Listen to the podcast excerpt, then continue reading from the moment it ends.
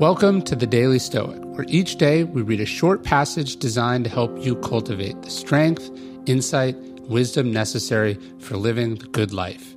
Each one of these passages is based on the 2,000 year old philosophy that has guided some of history's greatest men and women. For more, you can visit us at dailystoic.com. Do this for your future self.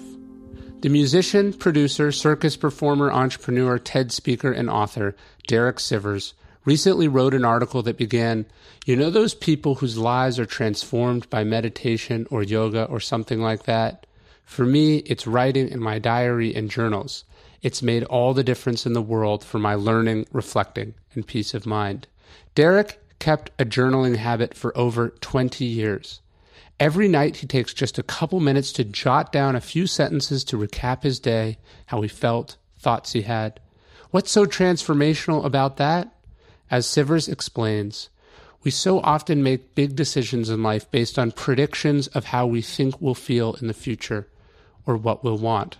Your past self is your best indicator of how you actually felt in similar situations.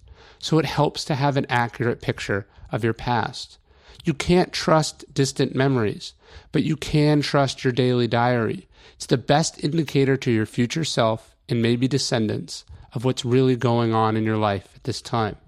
If you're feeling you don't have time or it's not interesting enough, remember, you're doing this for your future self. Future you will want to look back at this time in your life and find out what you were actually doing day to day and how you really felt back then. It will help you make better decisions. Now compare that to Seneca. He said, I will keep constant watch over myself and, most usefully, will put up each day for review. For this is what makes us evil, that none of us looks back upon our own lives. We reflect upon only that which we are about to do, and yet our plans for the future descend from the past. How often do you consult your past self to make decisions? Could you do so even if you wanted to?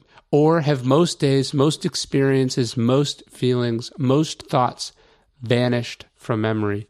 Journaling is a memory bank with unlimited storage. It's an archive, a reference manual, an unmatched tool for learning from today to inform tomorrow. That's why journaling is so transformational. If you haven't started, start journaling today. Start compiling your archive. Do it for your future self. If you like this email, I hope you'll check out the Daily Stoic Journal, which is the journal we designed based on Seneca's exercises and based on one from Marcus Aurelius and one from Epictetus that gives you a prompt to reflect on each morning and then to review each evening. I think you'll love it. You can get it anywhere books are sold. Definitely get it on Amazon. The Daily Stoic Journal goes along a page per day with the Daily Stoic book as well. So check it out. I do it every morning. I think you'll love it. Give it a shot.